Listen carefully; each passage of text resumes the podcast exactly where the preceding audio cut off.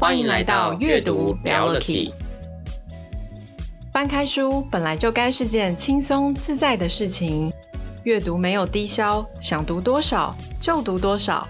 把书合上后，记得住的便是对你最重要的 Key。在这里，透过真实的素人故事，我们与你分享阅读带来的启发与改变，一起拉近书本与生活的距离。Hello，欢迎来到阅读聊了 Key，我是小翔，我是 Sylvia。今天呢，我们要来聊的主题呢，非常的平易近人，就是理财。理财，理财很平易近人吗？我觉得这还蛮难的耶。就是他，他，他，他就是看似有对，有时候觉得很平易近人，有时候你要真的要了解他，又觉得他好像应该是说他很生活化，每个人都会遇到。看你有没有去稍微研究一下，然后譬如说读些书啊，或者是什么的。这个真的就呼应我们常常会听到一句话哈，就是你不理财，财不理你。理财这件事哈，我觉得除非他真的，要么就是出生在那种他真的完全不用为钱烦恼，不然我觉得你想你必你去理解理财这件事情，弄懂它是迟早的事，我觉得是一种早晚的事情。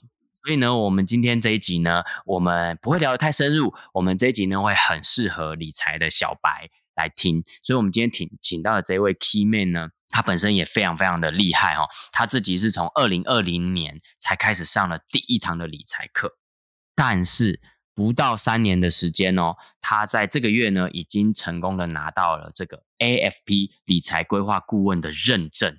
我觉得他非常对理财真的很有热情的朱老板。掌声欢迎我们今天的 Key Man 来宾朱老板，Hello！嗨，阅读聊 Key 的听众们，大家好。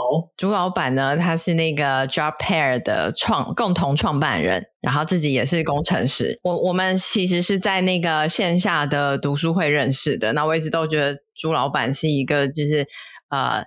就是对自己的工作啊，或者是对理财，就是特别有热情，然后特别喜欢分享的人，很开心今天他上我们的节目，然后会呃跟我们聊一本书，叫做《赚钱也赚幸福》。因为像我自己啊，我其实真的到现在为止，我也很算是一个理财小白。所以当今天朱老板跟我们说，哎，你可以来跟我们分享理财这个主题的时候，其实我第一个想到的书是那本呃罗伯特清崎写的《富爸爸与穷爸爸》这本书。那我觉得这应该是非常多台湾人接触到理财，可能很多的第接触到的第一本都是这本书。《富爸爸穷爸爸》非常的热销，但是他我认为不太落地哦。所以你觉得他有一些不太落地的地方哦？对，来说来听听。哦，很好奇。有一次《富爸爸穷爸爸》，他提出一个观点是，那个能够把钱带进来的叫做资产，能够把钱把钱流出去叫负债嘛。所以在他的这本书的定义里面，房地产其实是负债的类别。还有一个是收支管理的部分，就是这一本书，就是《富爸爸穷爸爸》这一本书，他说他要你要先支付给自己，然后让那些债主，或是催债人去帮你摇旗呐喊，这样你就会更有动力去工作，赚更多的钱。嗯是什么意思？是说有压力你才会成长的意思吗？所以要欠人钱，然后让他们跟你讨钱，所以你才会赚更多钱，是这样？这本书里面确实是有提到这样的想法。就是主动去承担压力，他也提到说，对于专业人士的态度是要给予有我的报酬。对，那这三点是我认为说，跟我今天推荐的这一本书都有截然相反不同的解释。就是今天要介绍的这本书叫《赚钱也算幸福》，是由麦克勒巴夫去去著作的著作。那在那这本书里面的概念，房地产是人生中最大笔的一笔投资，然后再来是收收支管理的部分，他也不会主张说先支付给自己。他提出是说，你应该要先还清你的卡债，因为卡债可以到十八 percent 一年。嗯，哦，他要还的利息会到这么高，所以你应该要先想办法偿还你的卡债。如果你有欠卡债的话，对。好，第三点，对专业人士的态度。嗯、这本书认为，市场上没有专家，只有假装自己懂的专家。真的很 diss 哎、欸，这个真的很很一针见，很敢讲哦。对啊，真的很敢写。哎，等一下，我要，我要，我刚刚有听到那个朱老板有提到，他说这本书里面讲到房地产，因为相较于刚刚讲富爸穷爸认为房地产是负债，他反而认为这是一笔，这是投资，对不对？而且是，对，他就是这笔，他用一个引述是说，其实大多数的人啊，财富在前百分之几的人，嗯、他们资产都主要聚聚集在他的房地产里面。那相比就是富爸穷爸这个定义其实有点粗糙，他说你钱流出去，它就是负债。但实际上房地产是复合的东西，呃，它除了房贷利息要缴，这个的确是负债以外，房地产本身它有资本增值啊，房地产房价会涨，这个部分其实应该是列为资产的。哎、欸，我很惊讶，哎，富爸穷爸爸竟然会把这个房地产当做负债，是不是因为这本书出呃出版的很算有一点年代了？对，会不会是那个时候？时代的关系啊，所以不然的话，一般就现在的人来说，一听到房地产，大部分都会联想到它就是投资啊。所以这个是不是因为有点出版的年代的问题，造成一些观念上的演进啊？这个有的落差。好，所以刚刚有提到那个，还有对专业人士的态度，这个真的太太 diss 了，很酷，真的。所以今天在这个部分呢，这个朱老板会觉得赚钱也赚幸福这一件，它里面书里面提到一些观念，你觉得可能会更落地，更适合大家。那其中一个你有提到，第一个想跟我们分享的，就是在收支的部收支的管理的部分，你觉得这个非常重要，对不对？呃，首先是收支管理的部分，它的这个章节名称叫做“节省支出，努力存钱”。那它有提到大概十点，就是诀窍，嗯、告诉大家要怎么做好收支管理。它有提到先付钱给自己，它一样也有就是先付给付钱给自己的这个概念在，但是它有补充比较详细的补充说，是每笔薪水至少存下十 percent。然后你知道累积六个月的生活开销，你给他存存进指数型基金。所以他说付钱给自己的意思，就是把它存下来，或是把它拿去投资的意思吗？就是你一定要有钱是拿来去投资用的。而且他这边讲的存下六个月的个人开销，不是说存下六个月的薪水，是说六个月的个人开销。例如说，假设有人他算出来，他平均每个月生活必须零零总总加起来的开销，假设是三万。好，那他就是三乘以六个月，所以他就要存到每个月薪水存十趴，然后存到这样子举例说的十八万，然后拿这十八万再来去投入指数型基金，是这个意思吗？总之就是要存下，就是他会把那个紧急预备金存进指数型基金里面。所以他紧急预备金不是放在银行里面定存，它是放在指数型基金。对，但是你随时如果有需要急用，还是可以拿出来用就对了的概念这样子。它可能是流动性也很高，跟放在银行差不多，应该是这样才会这么建议，对吗？嗯，股票的流动性确实是很好，而且它的那个年化报酬率比储蓄单纯放那个数位利息高太多。好，所以我觉得他讲的这个第一点的重点，先付钱给自己，应该就是说要存下这个紧急预备金，而且要拿来做投资。收支管理的部分，他第二点提到的是什么观念？就是说越早开始越好。就是他举了一个例子啊，有一个人是从十年前他存存存存了十年，然后后来就是一直在滚钱，钱滚钱。那另外一个人是从他开始钱滚钱的那个时间点才从零开始，然后两个去比较，然后就会发现说，只存了十年那个，后来一直钱滚钱的那个人，过了可能三十年以后，他的钱还是比那个存了三十四年的人还要多。意思是说，越早开始越好，就是他早十年只存了十年，赢过了晚十年存了三十年的人。这个这个说法我好像有听过，就是李笑李笑来他写的那本书叫什么《通往财富自由之路》，里面也有说要要跟时间做朋友，做朋友。对，你投资的越早，或者是时间越长，它其实可以可以帮助的越多。加，然后第三点是加薪或是有意外之财的时候，多存点钱。然后这边有有一个重点是，你要固定自己的生活水准，不是一有加薪我就把它花掉。第四点叫尽可能延后缴税。第五点叫善用个人退休账户。那在台湾的话，嗯、这个叫做劳工退休基金。第六点是开车可能危及财富。那我就自己去整理了一个台湾版的那个数据。就台湾版，就以 Toyota Vios 来讲，新车是五十七点三万。那如果我今天买一台二手车，我算它中位数是四十六点三万好了，中间的十一万块。我如果拿来存下来，一样是拿去指数型基金，算年化报酬率八 percent，我相当于每年有人补贴我八千八百块修理费。这个时间价值，我相信是很多人忽略掉，在买新车的时候是忽略掉的。中间那个价差，就相当于我每年都有人帮我补贴修理费。刚刚这个，刚刚这一点我觉得很有趣哦。刚刚那一点的意思就是说，如果我不要买新车，我买中古的，然后那个价差十一万，我拿来做投资。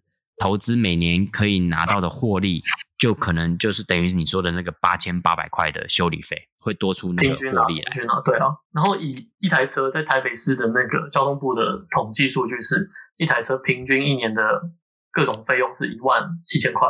你看是八千八百块扣掉，我就等于说我买一台二手车，维修费用还是新车一半。好，那再来是第七点，还清你的卡债。在书里面记录说是十八 percent，但是以台湾的法律来讲是十五 percent 上限，但也是很高。嗯、对，这个利息比任何投资都还要高。好，第八点是记录支出，各种零零总总花费也可能会吃掉你的那个财富的自由度。所以记录支出就是记账的意思嘛，就是了解自己了解自己开销的状况这样子。我没有发票载具，用载具再加上一些很智能的 Apple，它就可以帮我做到自动记账。对对对对，所以这一点是其实很容易做到。好，第九是计算掉流失的财富，你是否将你未来的财务自由挪去买车或是佩戴在手上？那最后第十点，我认为也是蛮重要的是，是了解到并非所有债务都是一样的，像是房贷利息出顶多两两 percent 出头，嗯，但是我今天如果同样一笔钱，我不要拿去还房贷本金，我拿去做投资。我每年拿个四到八 percent，我还远超过这两 percent。所以这点他他有没有跟刚刚关于卡债的那点有一点冲突？刚刚说到就是因为就是要赶快还债，但是现在好像就是房贷这种债，它是就没有关系吗？其实就是看它的那个利率到底多少，像十五 percent，当然赶快我这个是很高债的利很高利息的债务就要赶快还掉。对，那如果是像投资，那怎么样的利息是我们要赶快？还清的怎么样的利息是我们可以放在那边，不用不用去立即处理它的？其实就是看你平常的投资的报酬率大概多少。像是以我我很习惯的报酬率，大概是稳稳健，我确定可以拿到的报酬率是四 percent 到八 percent，这是我的投资方式，我确定有的。所以当利息超过八 percent，我就要必须把它还掉，尽快还掉，因为我的投资比补不回来。所以像是卡债，我一定马上把它还掉。嗯，那房贷这种，它低于我的平常我很习惯的投资报酬率四 percent 以下，那我能不要还我就不要还，因为我的投资报酬率四 percent 扣掉两 percent，我中间还有两 percent 我可以赚价差，甚至我都还可以再把它借贷出来去杠杆。嗯，但我也听过人家说杠杆其实。蛮危险的，所以可能还是要比较，就是可能像朱老板有研究过的人比较适合做这件事情。对，就是小白千万不要轻易尝试。先去先先去考个投资顾问 证照，再来从事这件事情，可能会比较好。确实是，确实是要多方考量。然后会不会他一辈子都用不到杠杆？没关系啊。也有其他的方，也有其他的方式啊。那刚我们就是稍微过了一下，就这本书里面建议我们的收支管理啊，就是怎么样去累积自己去存钱啊，然后累积自己的，不管是做紧急预备金，或者是说去投资的钱。那如果我们辛辛苦苦存到了一笔，然后开始觉得想要投资，那这本书里面它是有建议，就是在聊提提到的。知识点是关于怎么样的一个投资哦，他这边主要推荐的都是被动式的投资。被动式的投资就是你就放着不管，然后他就会自己管，然后你也不用去看财报，你也不用去关注市场，哦、你也不用去看新闻说啊什么东西要倒，什么东西要倒，都不用管，就买了。我要做什么？我就是什么都不用，就是把钱丢丢进去，开始享受。不不不不不，应该还是要投以他无限的耐心吧。那 应该耐心这件事情很重要吧？哦，耐心确实很重要，但是不要看就好。就最好的诀窍是买进忘记，就好像忘记他，忘记有这笔钱了，然后以后等到他有收益的时候，就好像捡到钱的感觉，这样子很开心。这样，其实买进那个 ETF 以后，它是每年会固定分配利息啊，就看着这个利息进来就好了。所以这本书里面，它就是谈比较多的 ETF 吗？它其实有关于 ETF，它是整篇都有陆续会有提到。嗯嗯嗯嗯，糟了，小白小白会不会连这个 ETF？ETF 是什么？是什么？对啊，我们只听过 ET 耶，加了 F 变什么？ETF 就是好几只股票的加总，但是最常听到的是元大五十嘛，那它其实就是取我们台湾最大间的五十间公司，就五十间公司都买。嗯 ETF 是收集了这五十间公司，然后把它变成一个商品，让你可以投资，等于你一次投资了五十间公司。应该不是说你要去投资五十间不一样公司，这么这么大成本，门槛很高哎、欸。对啊，，ETF 就是你你投资 ETF，然后这个 ETF 里面就是他会自己把你的钱再去分五十份去投资这五十五十间公司，按他们大小去分配。像比如说台积电是全台湾最大嘛，那可能占到台湾的三成的市场，可能资金就是。三成一定会拿去投资台积电，对，然后剩下七成就是看投资后面的四十九间。那等于对于投资的人来说，他这笔钱花下去，等于就是分，相对于他只买单一支股票，风险只压在这一支上面，他等于有点像是把风险就是平摊在，反正就是全台的前五十前五十大股票里面，分散在这五十只。对，它是分散的概念。那这样子就不用担心说你可能某一只看错了，然后倒闭了，对，它可以避免这样的风险。哇，听起来蛮爽的，这种产品。所以这是不是所谓被动式投资的被动的来源啊？就是你不需要主动去看是哪五十只，然后这五十只各发生了什么事情，你其实就是去投一投资一个帮你打包好了的东西。对啊，对啊，对啊。那这样的商品还有什么样的特色啊？对，就是它比较便宜。就以台湾的基金来讲，哈，绝大多数的基金它会。你要付基金公司钱，就是作为它的经理费用。通常这个费用是一点五 percent 左右。嗯，但如果你投资的是像元大五十或是富邦五十这种加权指数被动式的那种 ETF，它的经理费都是低于零点五 percent。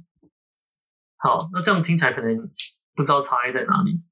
我们假设市场的标准报酬率是八 percent 好了。我如果投资主动型的基金，它扣掉一点五 percent 的经理费，我每年实拿是六点五 percent 的报酬率。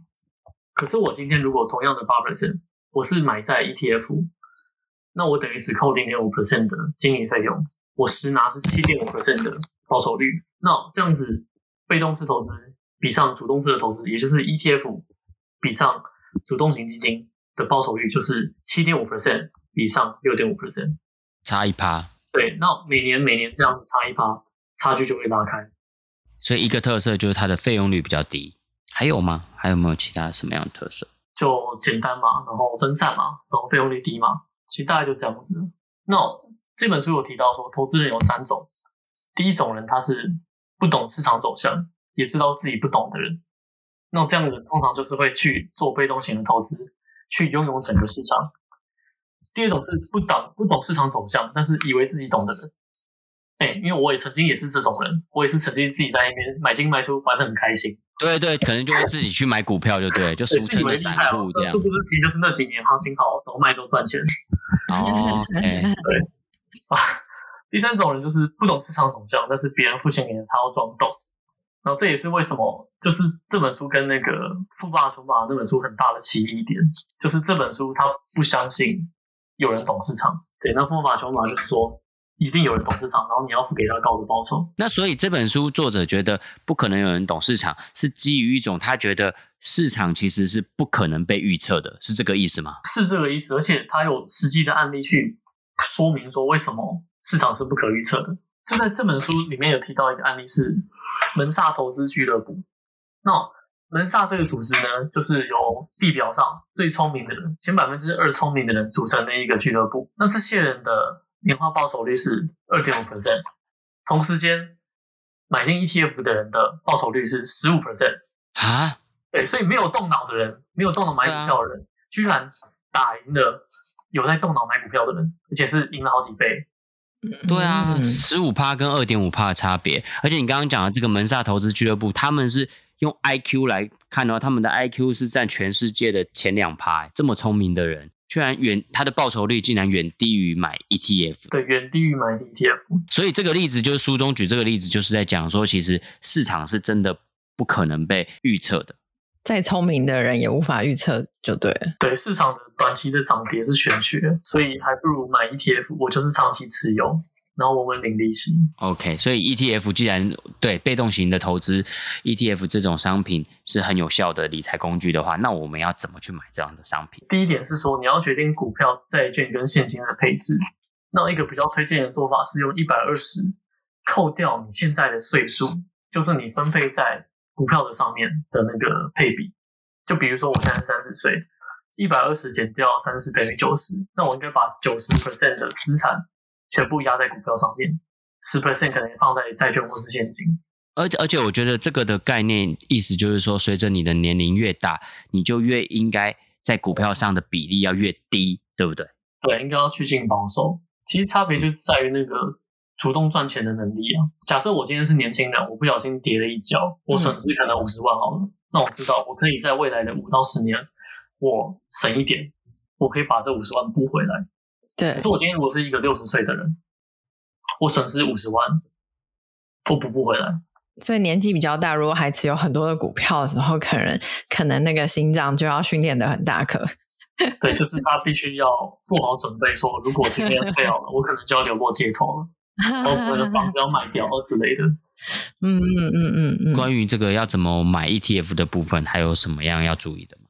再来就是讲说成本要低嘛。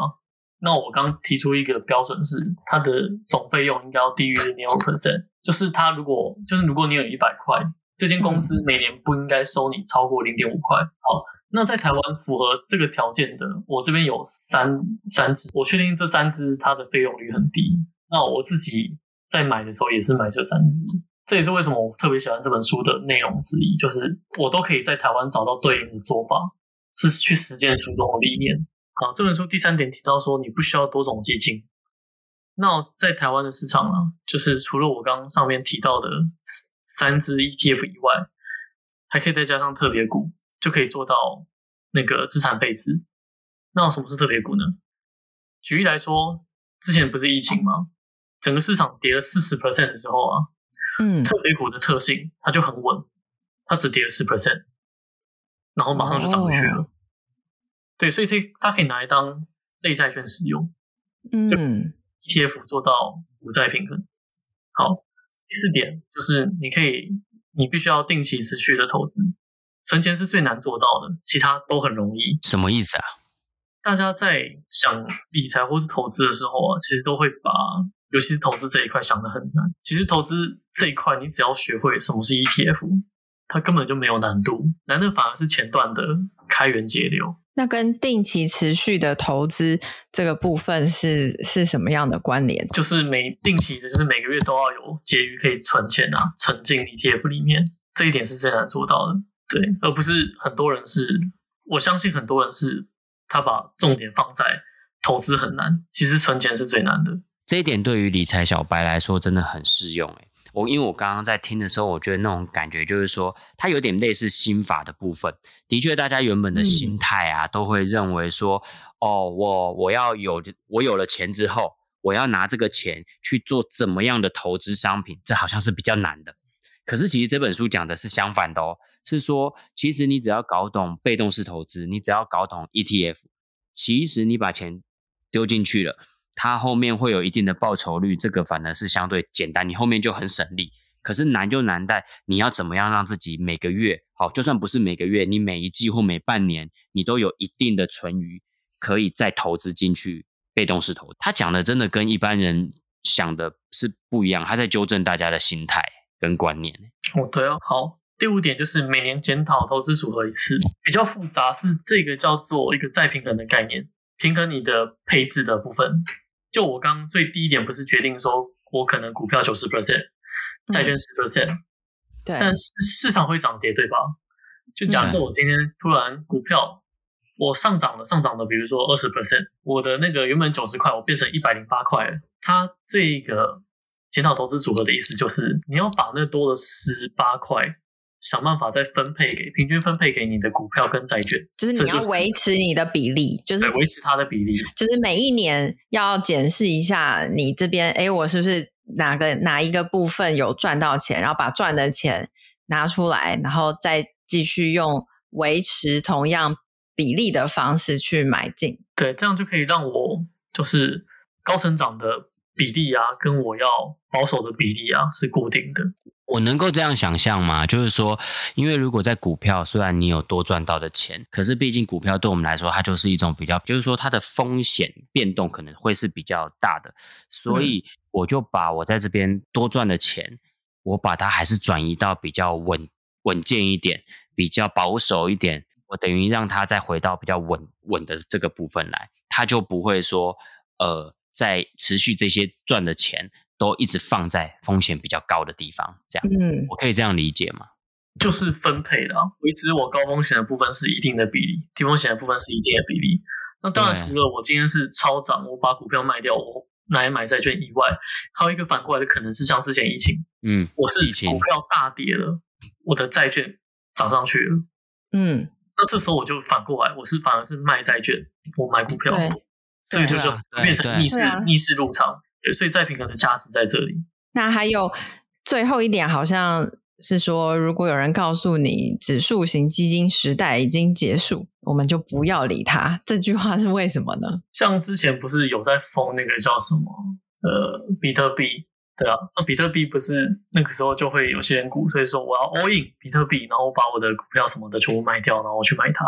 那殊不知呢，嗯、那比特币你要涨起来，你现实世界中你是要有矿机的，那你要矿机，你就要买显示卡，啊，你要买显示卡，哎。辉达的股票就涨起来了，所以 ETF 就是指数型基金是一个包山包海的东西。你不管今天出了什么再新颖的新的趋势、新的潮流、新的商机，ETF 都会沾到边。那如果你今天是去追逐潮流，你就是要不停的追逐潮流，不停的做功课。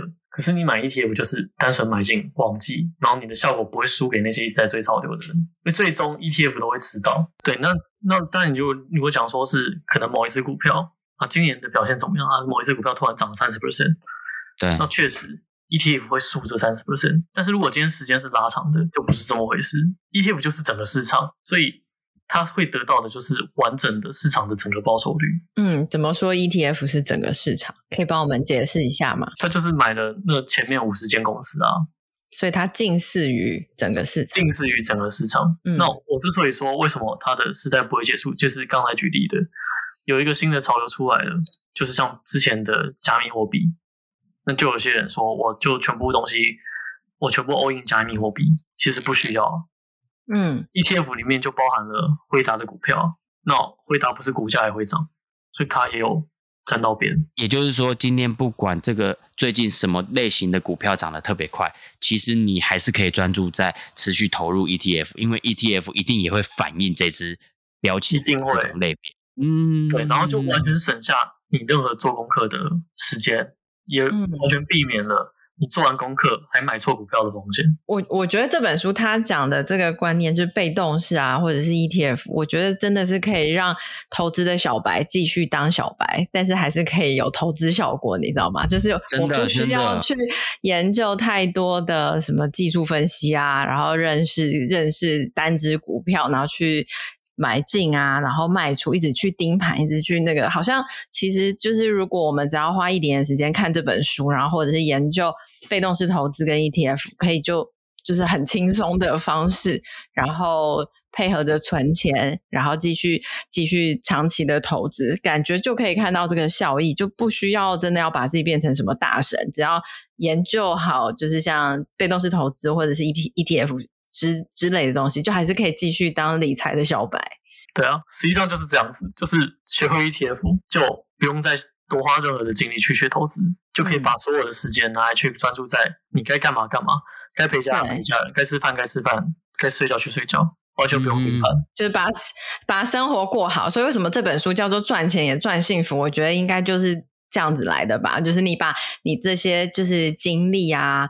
花在幸福的生活上，然后就是傻傻存钱，傻傻长期投资，还是可以比较稳健的拿到投资的效益，这样子。没错。呃，我们这一集我觉得有一个很棒的价值，很感谢朱老板今天来跟我们分享这本好书，然后提到被动式这个投资这件事，尤其又提到 ETF 的观念，让很多理理财小白可以认识，其实有这样的一种投资理财的工具，因为我觉得它真的可以让我们。不用好像改变自己很大的技能的情况下，还是可以做到为自己下半辈子做一个理财，做一个投资，让自己在经济生活上面可以有越来越好的方法。对，所以我刚刚想到的是，这个是我觉得今天听朱老板分享的一点小小的心得，而且我觉得这个真的很重要。那只是说，但是我觉得整个投资理财的部分啊，真的只要是投资，我相信它都有一定的风险，只是大或小。